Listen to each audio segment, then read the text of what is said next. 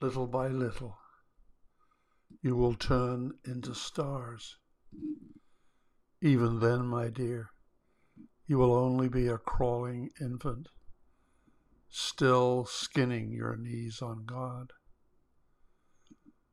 But little by little, you will turn into the whole sweet, amorous universe in heat on a wild spring night, and become so free in a wonderful secret and pure love that flows from a conscious, one-pointed, infinite need for light.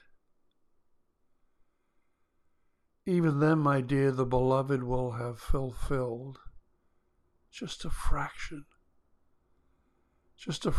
of a promise he wrote upon your heart. When your soul begins to ever bloom and laugh and spin in eternal ecstasy, oh, little by little you will turn into God.